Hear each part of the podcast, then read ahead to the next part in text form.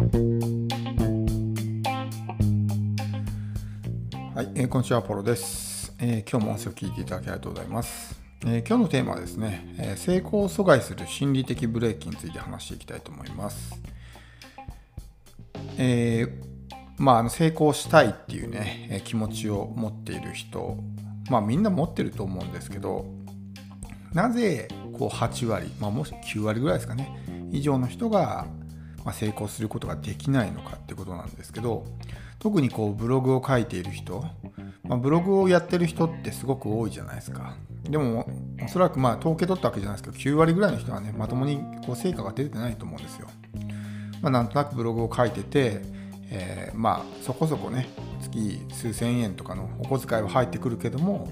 まあ、全然そのね、あのまあ、生活の足しになるようなレベルは稼げてないっていう人が大半だと思うんですよね。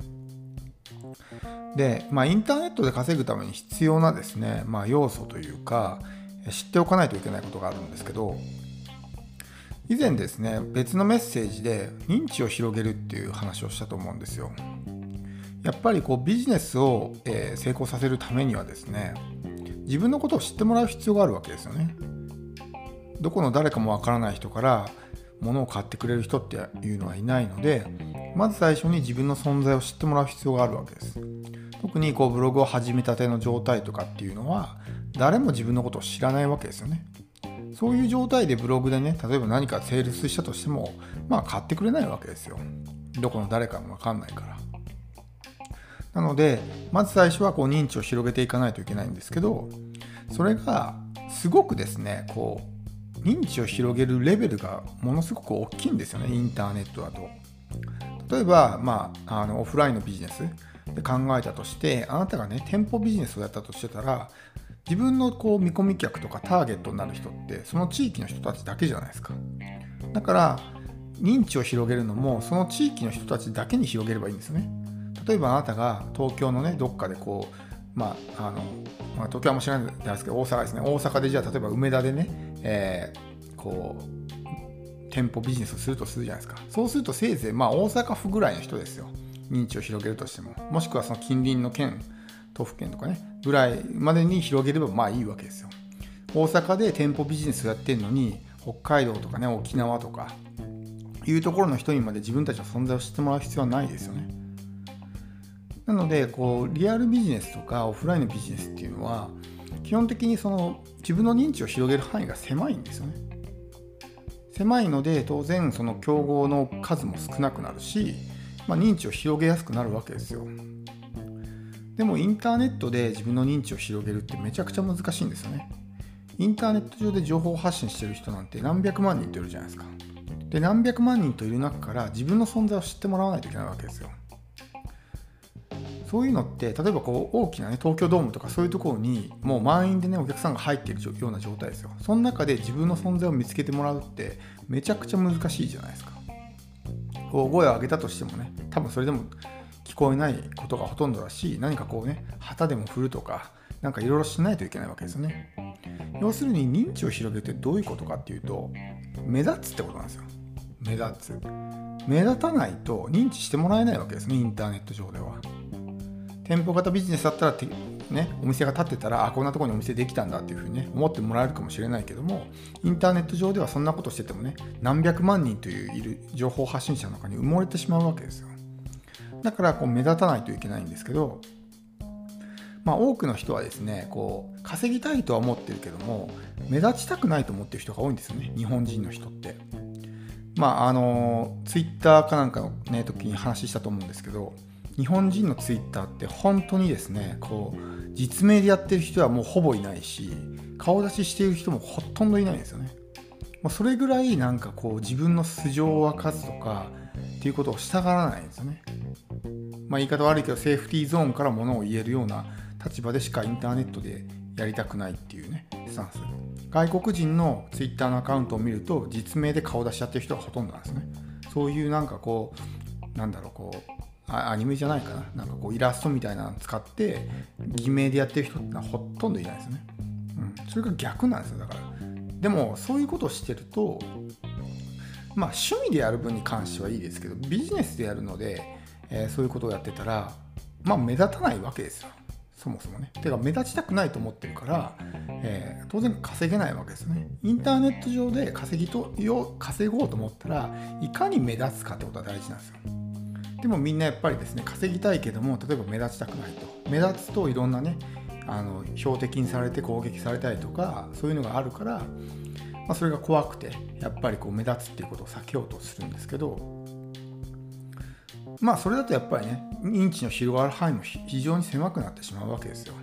いかに目立つかっていうのがねやっぱりこの情報発信インターネット上で稼ぐための肝になるんで全然ねどこの誰かも分かんない人が本当に狭い範囲でしか情報発信してなかったら届くエリアも狭いじゃないですか。わかります？いろんなとこで情報発信してたらまだね届く範囲って広くなると思うんですけど1個の媒体でしか情報発信してないしかもそれも本当自分のね身の回りの人たちフォロワーの人たちぐらいにしか届いてないような情報ってまあその範囲までしか認知されてないわけですよ。だからいかに認知を広げるのが大事かっていうのをね、まあ、前回どっかのメッセージでお話したと思うんですけどもう要するに目立ちなさいってことなんですよ稼ぎたいんだった。らブログをやってる人もやっぱりみんなこう偽名を使って偽名っていうかねまあそのペンネームみたいなの使ってでしかもその顔出しもしないでみたいなやってると思うんです別にそれがキャラクターでねそういうキャラクターで売り出していくんだったらいいんですけどおそらくその心理の裏側には目立ちたくないとかねっていう心理が隠れてると思うんですよ。それって矛盾してますよね。インターネット上で稼ぐんだったら目立たないといけないのにでも目立ちたくないと思ってるわけですよ。だったらこう自分でねアクセルとブレーキを同時に踏んでるようなもんなんですね。稼ぎたいっていうアクセルと目立ちたくないっていうブレーキがあるわけですよ。で大半の人はあの目立ちたくないっていうブレーキの方が強いんですよね。だからあのできればあんまり目立たずに稼ぎたいっていうふうに思ってるわけですよ。目立つと叩かれるしそれは怖いからできれば目立たずにお金稼げないかなっていうふうに思ってるんですけどさっきも言ったみたいにインターネット上でね何百万っていう人がその情報発信者側ですね。発信者側だけでも多分何百人っていう人が何百万人っていう人がいるわけですよ。その中でそんな目立ちたくないみたいなスタンスでブログでしか情報発信してないとかねツイッターでしか情報発信してないっていう風になってたらそれは稼げるわけがないですよね。インターネットの強みっていうか一番のメリットってもう世界中どこの人にでもリーチできるってことなんですね。店舗型ビジネスだったら本当にその自分の地域の人たちだけにしかやっぱりリーチできないですけどインターネットを使えば世界中どこにいる人にでもですねこうリーチできるわけですよ。だからこそ個人であっても億単位のね、まあ、収益を生み出すことができるわけですけどその強みを全く活かせてないんですよね、うん、むしろそそのメリットとか強みをあの生かしたがってないというかねっていうふうになってしまってるんでそれは稼げるわけがないってことなんですよ。だからあなたがもしインターネット上で、まあ、お金を稼ぎたいって思うんだったらそのブレーキを外していかないといけないですよね。その目立ちたくないとかっていうふうに思ってしまうとやっぱり、えー、そういうね、まあ、遠慮がちな情報発信になってしまうしそんな状態で情報発信をしてても、まあ、まずねあの見つけてもらうことはできないし見つけてもらってもねやっぱり全然そんなパワーなんかできるわけないじゃないですか。だからその辺はやっぱりこうあそういう批判とかを恐れずにどんどんどんどんこう前に出ていって目立つ必要があるんですよね。まあ、なので、えー、まあ、ブログしかやってない人とかはねできれば複数の媒体でこう情報発信をしてほしいと思うんですよね。僕もこうやってポッドキャストとか、まあ、他のねこれからも YouTube もやると思うんですけどそういうものをやるっていうのはやっぱりこうやっていかに目立つかってことなんですよね、うん、ポッドキャストでやればポッドキャストを聞いてる人にリーチできるし YouTube をやれば YouTube やってる人にこうリーチできるじゃないですか。そうすると自分がどんどん目立ってくるわけですよねインターネット上で。そうすることによってそこにこう人が集まってきたりとか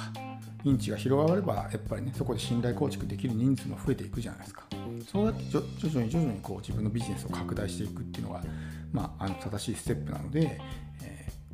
ー、もうブログだけでひっそりとねできるだけ目立たずに稼ぎたいみたいなものはちょっとねそのインターネットの性質と合ってないのでそこはちょっとねあのこう見直してもらったらいいかなっていうふうに思います。はい、えー、では今日の音声は以上です。最後まで聞いていただきありがとうございます。